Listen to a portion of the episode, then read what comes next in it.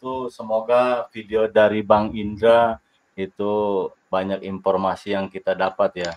Pak Sis, kita masuki sesi kedua ini yaitu ya. menjawab pertanyaan-pertanyaan yang masuk. Baik. Oke, kita lihat mungkin sudah ada pertanyaan yang masuk. Oh, ini dari Rifki dari Facebook nih, Pak Sis. Mau tanya Pak, saya punya kelapa pandan wangi. Umur eh, berapa diberikan pupuk konkali plus B? Dan untuk kelapa sawit bagus mana konkali dan MOP? Jika saya sering pakai MOP 4 kilo per batang per tahun terus mau pakai konkali jadi berapa dosisnya? Monggo Pak Sis. Ya, terima kasih atas pertanyaannya, Ma, Pak Rifki ya. ya. Ya. Jadi kalau untuk sebenarnya kalau kalau kita uh, untuk tanaman kelapa pandan wangi, ya arahnya pemakaian pupuk konkali itu untuk menunjang produksi. Jadi tanaman yang sudah uh, masuk dalam fase produksi itu sudah perlu kita tambahkan karena kandungan kalium pada tanaman eh, pada uh, Merauke KKB itu kan tinggi ya. Nah, Merauke KKB itu tinggi. Jadi ini pemanfaatannya pada tanaman yang uh, sudah mulai berproduksi, khusus pada pada tanaman yang palem-paleman jenis palem-paleman itu ya Pak ya. Itu ya, ya kurang lebih saat umur-umur dia sudah mulai uh, mau berbuah itu sudah perlu kita tambahkan uh, pupuk yang mengandung K lebih tinggi ya. Jadi sebenarnya pupuk uh, Merauke KKB ini adalah uh, hanya sebagai substitusi, Pak ya. Substitusi ya. dari pupuk tunggal yang biasa dilakukan. Ya, ya, biasa pembukaan tunggalnya misalnya pakai KCL itu tinggal di ini aja di Uh, karena komposisi haranya 40%, jadi kalau kita untuk menyetarakan haranya biasanya di satu dikalikan satu setengah kali dari pemakaian pupuk kalium atau KCl. Seperti misal pemakaian pupuk KCl-nya biasanya dilakukan sebanyak 4 atau satu kilo saja gitu kan? Okay. Itu berarti pemakaian kon kalinya biar setara haranya itu kita menggunakan satu setengah kilo. Namun dalam satu setengah kilo, sahabat mutiara bisa mendapatkan lagi unsur hara lain ya. Selain K bisa mendapatkan uh, magnesiumnya Mg dan mendapatkan boronnya ya. Tambah lagi ada sulfurnya sebagai ya. bonus ya. Kayak main ya. Oke, Oke, mungkin seperti itu ya. Oke, sahabat mutiara, Kang Rifki jelas ya. Oke, ini dari Ferry Muhammad dari Facebook kebutuhan satu hektar konkali plus B berapa untuk untuk satu hektarnya nih Pak Sis dosisnya KKB ya. oke KKB jadi dosis atau kebutuhan pupuk konkali atau sekarang kita kenal dengan Merauke KKB ya selanjutnya nanti ya Merauke ya. KKB itu kebutuhannya bagi tanaman tentu tergantung pada umur tanaman ya. Kita menghitungkan dosis pupuk ini bergantung pada umur, kebutuhan tanaman dan eh, ini produksi yang sudah dihasilkan. Arahnya ke mana?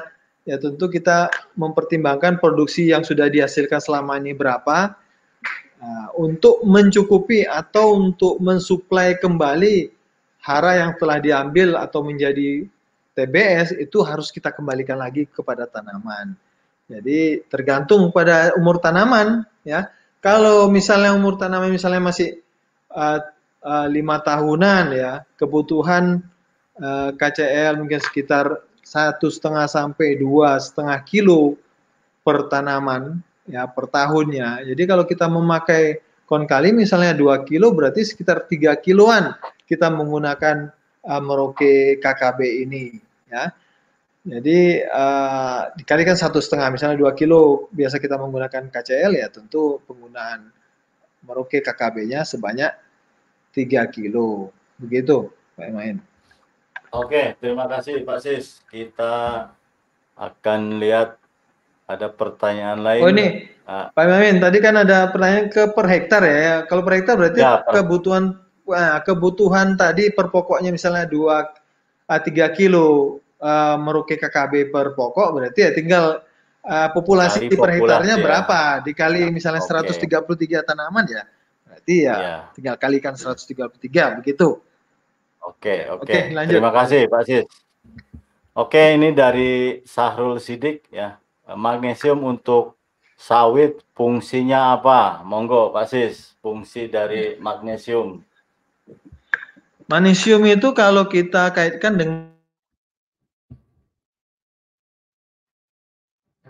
dengan misalnya daun tanaman atau daun kelapa sawit itu ya. Halo, itu adalah inti dari uh, klorofil atom atom klorofil itu intinya berupa magnesium ya. Jadi kalau kita mencukupkan okay. magnesium pada tanaman itu akan menghasilkan daun yang lebih hijau ya.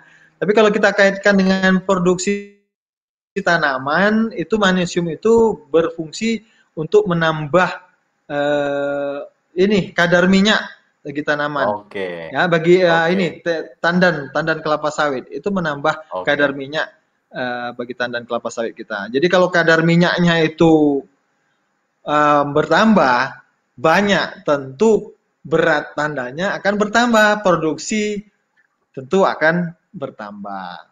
Gitu, okay. Kang Ermain. Ya. Oke, sangat jelas Pak Sis ya. Jadi memang eh, magnesium ini kata Pak Sis ini adalah inti klorofil ya. Oke, mungkin ada pertanyaan lain ini dari eh, Mas Ajis Facebook. Kapan solumak diberikan untuk eh, kelapa sawit? Terima kasih. Ini Pak Sis, ada yang tanya solumak ini gimana nih? Baik, solumak itu adalah kisritnya kita ya, kisritnya nah, Merauke itu namanya solumak ya. ya. Karena kita ada beberapa bentuk atau macam kisrit ya, ada solumak, solumaknya juga terbagi dua, ada solumak G yang granul, ada yang solumak powder tepung ya. Okay. Ya, solumak itu sama dengan kisrit kandungannya adalah magnesium ya. Magnesium itu dibutuhkan tanaman yang mulai dari saat uh, fase vegetatif sampai fase generatif atau mulai dari tanaman TBM sampai tanaman menghasilkan itu sudah dibutuhkan oleh tanaman. Nah, kebutuhannya bagi tanaman itu apalagi pada tanaman yang sudah produksi itu kita kaitkan dengan tadi interaksi antara kandung uh, haraka sama hara uh, magnesium itu sangat erat sekali ya. Jadi kalau kita hanya menggunakan atau memberikan pada tanaman itu unsur K saja ha, atau kis apa KCl saja sementara kisri atau solumaknya tidak kita berikan itu akan berpengaruh pada produksi atau besarnya produksi tanaman kelapa sawit kita. Jadi okay. kalau mau pakai solumak atau kisrit ya itu juga kita harus pakai uh, apa namanya uh, kalium, kalium. gitu. Ya. Eh, Oke, terima kasih Pak Sis. Sudah jelas ya. Oke, kita lihat ada pertanyaan lain. Oke, ini dari uh, Mas Denny Purwanto. Aplikasi Merauke KKB pada tanah mineral dan tanah gambut apakah sama Om dari segi dosis dan waktu aplikasi? Terima kasih Gan. Merauke memang mantap. Monggo Pak Sis. Ya, Merauke tetap jaya dan memang mantap. ya Kang Imarin, ya terima kasih ya. Mas Denny Purwanto ya. Untuk aplikasi Merauke KKB di tanah mineral dengan di tanah gambut memang ada perbedaannya. Sama halnya dengan aplikasi uh, pupuk di kalau kita tanyakan uh, aplikasi pupuk di tanah mineral dengan di, uh, di lahan gambut itu ada perbedaan. Biasanya perbedaannya adalah di uh, volumenya. Jadi dia akan lebih banyak uh, diperlukan atau dosisnya lebih tinggi dibandingkan dengan kita melakukan aplikasi pupuk di tanah mineral. Tanah gambut wow. itu biasanya dosisnya lebih tinggi ya. Tapi kecenderungannya itu kebutuhan kalau di tanah gambut ini memang di uh, posisi kaliumnya itu lebih tinggi dibandingkan dengan tanah-tanah uh, mineral ya. Kalium itu okay. lebih tinggi karena kecenderungan kalau defisiensi kalium itu banyak terdapat di tanah atau lahan gambut gitu. Okay. Sip. Oke. Okay. Terima kasih Pak Sis. Mudah-mudahan Mas Denny jelas. Oke, kita lihat. Oh ini dari uh, Facebook Edilim. Saya mau tanya kalau mau aplikasi pupuk sebaiknya pupuk apa duluan Pak? Thanks. Nah, ini kan banyak hmm. nih Pak Sis ya untuk sawit. Tadi ada TSP atau rock fosfat, ada urea dan uh, ada KKB. Ini duluan mana dulu nih Pak Sis memberikannya? Monggo. Oke, baik Pak Edilim. Terima kasih atas pertanyaannya. Jadi kalau kita mau urutkan bagaimana sebaiknya pupuk yang didulukan dalam aplikasinya itu setahunnya itu, itu eh, kita melakukan aplikasi pupuk yang mengandung unsur P dulu, ya. Itu kita lakukan dulu yang mengandung unsur P. Kenapa? Rata-rata kandungan pupuk ya atau pupuk yang mengandung unsur P ini agak kalau dari sifatnya agak sulit untuk uh, larut ya. Jadi dia didulukan dulu ya urutannya pertama baru kita masuk di uh, eh, KCL-nya, kemudian di ureanya atau ZA-nya terakhir dan baru unsur-unsur mikro lainnya. Itu dalam urutan-urutan karena kecenderungan pupuk uh, P ini nggak gampang larut. Sehingga walaupun kita dahulukan nanti bisa-bisa uh, dia bisa tersama tanaman atau dia bisa uh, terlarut dengan sempurna itu setelah saat kita pemakaian uh, unsur hara lainnya di belakangnya itu dia baru bisa serap. Kemudian apa lagi? Karena sifat atau uh, pupuk fosfat ini adalah fungsinya untuk merangsang kalau di tanaman saat kita berikan pada perakaran tanaman akan merangsang uh, aktivitas uh, perakaran ya jadi kalau kita mendahulukan pupuk-pupuk yang mengandung unsur P, itu dia akan merangsang aktivitas pup, uh, akar tanaman. Sehingga kalau kita setelah menggunakan P, baru dilanjutkan dengan pupuk-pupuk dengan kandungan hara lain, setelah akarnya aktif, dia akan gampang atau mudah menyerap unsur hara-hara yang lain tersebut. Begitu. Oke. Okay. pengalaman kita. Oke. Okay. Oke, okay, sangat jelas ya, Pak Edilim. Jadi memang uh, P ini imobil ya di tanah maka dia harus didahulukan dan fungsinya memang tadi Pak Sis jelaskan bahwa untuk merangsang perakaran setelah akarnya bagus dan kita mengaplikasikan pupuk yang lainnya pun nanti uh, lebih efisien dan diserapnya lebih banyak. Oke, terima kasih Pak Sis. Mungkin kita ada pertanyaan ya. lain. Nah, ini dari Facebook Jemiran. Mohon bertanya, apakah konkali plus B ditambah dengan amopos cukup untuk mupuk sawit? Salam Belitung. Monggo Pak Sis. Jadi paduan ya, terima kasih. KKB dengan SS amopos ini. Iya, iya, iya, ya. Alhamdulillah. Ya, Pak Jemiran ya di Belitung. Salam mutiara Belitung, juga ya. Terima Oke. kasih atas pertanyaannya. Jadi apakah memang pupuk konkali plus B ditambah SS sama pus sudah cukup bagi kebutuhan tanaman kita?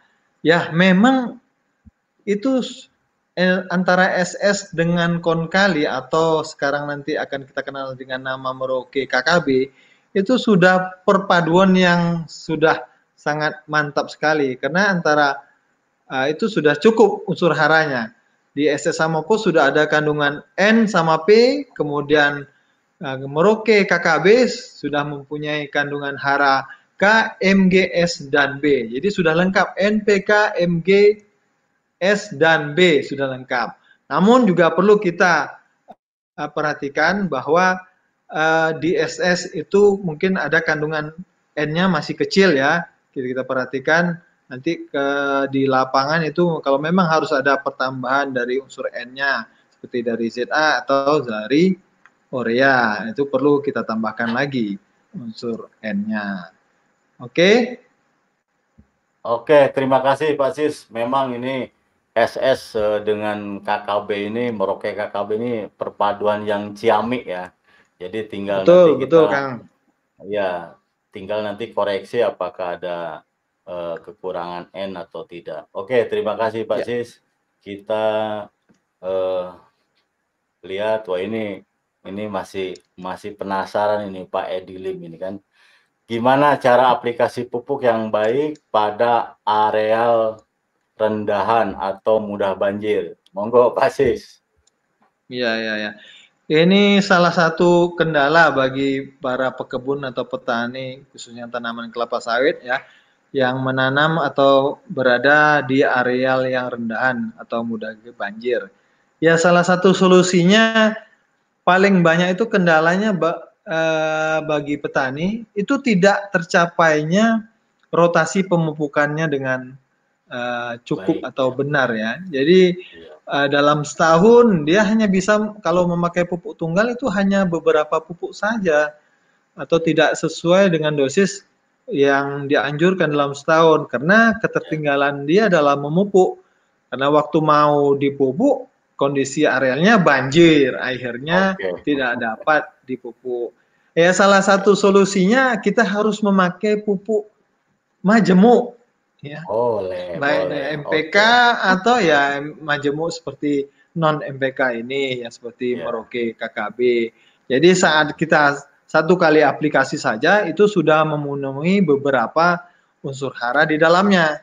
Ya, okay. Tapi kalau kita pakai pupuk tunggal yaitu satu persatu pupuknya harus punya waktu ya. Okay. Nah, kalau udah banjir-banjir itu udah repot tuh Kang Hermain. Nah, okay, itu enggak ke mana ya. memang harus uh, pupuk majemuk Betul. itu dah. Nah. Betul, emang. Jadi untuk solusi ya ini Merauke ini memberikan solusi ya. Jadi untuk areal banjir kan RON untuk mengaplikasikan pupuk kalau tunggal itu banyak ya Pak Sis. Nah, dengan ya, betul. dengan majemuk ini Merauke KKB atau SS, jadi pupuk yang belum sempat diaplikasikan karena banjir, karena bentuknya hmm. udah majemuk ya, kita akan sangat membantu ya. Ya, betul, Baik betul Kak. dari ya. aplikasi ya. maupun dari pengangkutannya. Oke. Ya. Terima kasih Pak ya, Sis. Oke, kita lihat uh, nah ini dari Gojali Jali di Facebook pupuk karate plus boron. Boleh hmm. nggak dipupuk ke kelapa sawit? Monggo Pak sih, ada pengalaman nggak ini? Iya, iya, iya. Ya. Baik, terima kasih Pak Ghazali. Ya, Alhamdulillah ya, kita sudah pernah mencobakan ya tanaman untuk uh, dipupuk oleh karate plus boroni. Kandungan pupuk karate plus boroni seperti kita ketahui yang paling besar itu adalah unsur kalsiumnya ya, 26% itu pada tanaman kelapa sawit itu yang saya ketahui itu sering terjadi uh, terjadi ini uh, sengkleh itu. Ya. Sengkleh ya. Iya, sengkleh, patah pelepah. Itu Betul. salah satunya kalau kita ini kaji itu adalah kekurangan unsur kalsium ya. Okay. Kalsiumnya tentu dalam bentuk kalsium yang diserap sama tanaman ya bukan kalsium yang nggak diserap sama tanaman karena ada kalsium yang tidak diserap sama tanaman kan okay, alhamdulillah ya. pupuk karate plus boroni kita adalah pupuk dengan kandungan kalsium yang gampang larut gampang diserap sama tanaman. Jadi untuk tanaman kelapa sawit itu bisa mengantisipasi uh, adanya tanaman kelapa sawit yang sengkleh atau patah pelepah. Daunnya masih hijau masih seger-seger tapi patah. Kena angin, kena apa langsung gampang patah. Namun juga kecenderungan pelepah patah itu bisa disebabkan juga karena kelebihan N dalam bentuk amonium. Jadi uh, uh, postur butuh tubuhnya gede kayak Kang Ermain ya, tapi rapuh. Seperti itu. Iya. iya. Jadi ya harus kita ini sangat bagus sekali kalau mau ya. Selain itu di karate plus boroni juga mengandung N kan, N-nya dalam bentuk nitrat ya gampang iya. diserap sama tanaman. Ada boron. Jadi kalau udah ya. make betul kalau sudah make karate plus boroni ya tentu akan mengurangi pem, pemakaian pupuk N lain ya seperti urea okay. atau TSP ya gitu. Oke. Okay. Ya. Mungkin ya bisa juga di Nur Seri ini bisa dipakai juga ini Karate Plus Boron ini Pak Sis ya. Benar, benar, benar. Nanti mungkin ada kajian soal Karate Plus Boroni ini akan dibahas oleh teman kita, suhu kita nih. Iya, Bang iya, Nek ya di Jambi iya, ya, bagaimana iya. sih nanti uh, nah, soal tinggal uh, tinggal pengaruh. nunggu keberaniannya untuk untuk buka suara kan gitu. ah, iya iya iya ini harus ditunggu ini suhu ini. Kalau untuk tanaman ya khususnya pembibitan karate boroni wah cantik sekali. Khususnya kalsium okay. juga kan berperan dalam kalsium. perakaran. Okay. Nah, ujung-ujung okay. akar ya dengan tunas-tunas. Oke. Okay. Ya mungkin nanti TTO berikutnya oleh Ya, um, kita tunggu tanggal mainnya ya Pak ya. Siap, siap, siap, siap. Oke, mungkin ada pertanyaan lain. Kita lihat. Oh, ini dari Her Suherman Facebook.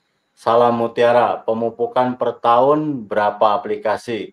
Terus berapa dosisnya? Terima kasih. Mungkin ini KKB nih Pak Sis. Ya. Siap, siap, siap. Ya. Monggo. Oke, Pak Her Suherman, ya, salam Mutiara juga ya bagi uh, untuk pemupukan uh, Merauke Konkali per tahunnya kita harapkan ya minimal itu tiga kali aplikasi per tahun ya.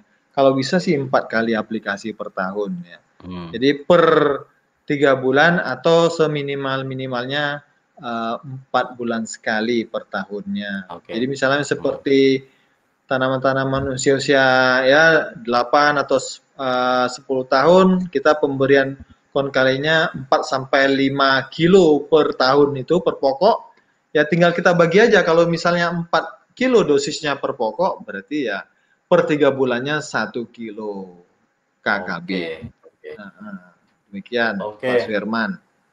Terima kasih Pak Sis. Ya mudah-mudahan Pak Firman jelas ya.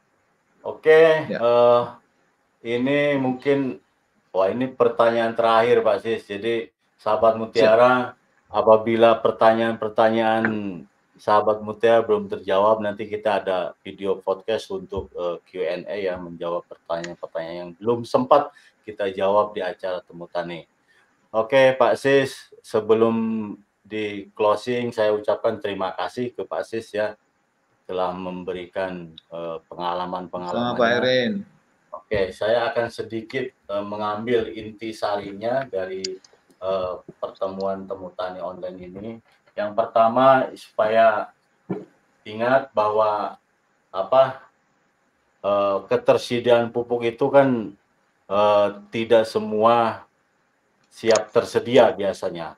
Yaitu solusinya dengan meroket KKB ini paling tidak kita akan uh, menghemat untuk mencari cari ya uh, pupuk yang kalium, magnesium, boron ya ini sulfur ini sudah sudah kita menghemat ya waktu untuk mencari ketiga pupuk tersebut karena sudah uh, tersedia di Merauke KKB. Terus tadi Pak Sis bilang bahwa hati-hati ya untuk efisiensi pupuk, penyerapan pupuk yaitu harus diperhatikan hara yang apa seimbang jadi kalau hara tidak seimbang ini akan uh, mempengaruhi efisiensi penyerapan pupuk. Terus yang kedua populasi tanaman, terus penempatan pupuk juga ini hati-hati ya nanti pupuk yang kita berikan tidak efisien. Terus yang berikutnya adalah jenis pupuk ya tunggal atau majemuk. Ya ini sebagai bahan pertimbangan karena tunggal tadi apalagi tadi daerah banjir ya jadi ronnya belum selesai, sudah banjir. Pupuk belum kita aplikasikan. Oke, yang berikutnya adalah gulma, ya harus diperhatikan gulma karena akan mempengaruhi efisiensi dari penyerapan pupuk. Terus serangan hama juga eh, sama. Terus yang terakhir adalah waktu aplikasi juga nanti itu akan eh, mempengaruhi efisiensi dari pupuk. Oke, sekali lagi saya ucapkan terima kasih Pak Sis sahabat Mutiara. Sama-sama, Kang. Oke, jika temu tani online episode ini ber dirasa bermanfaat, silahkan bagikan sebanyak-banyaknya di media sosial Anda supaya menjadi motivasi uh, bagi kami ke depannya untuk memproduksi lebih banyak lagi video-video edukasi lainnya. Ikuti terus kami di media sosial Ayo follow Merauke Tetap Jaya di Instagram, like Facebook Merauke Tetap Jaya. Bagi Anda yang nonton di YouTube, jangan lupa like video ini, subscribe channel NPK Mutiara TV, dan pentung tanda loncengnya agar sahabat Mutiara tidak ketinggalan video-video edukasi kami lainnya. Stay healthy, jaga jarak. Sampai jumpa di episode berikutnya. Salam Mutiara. Salam Mutiara.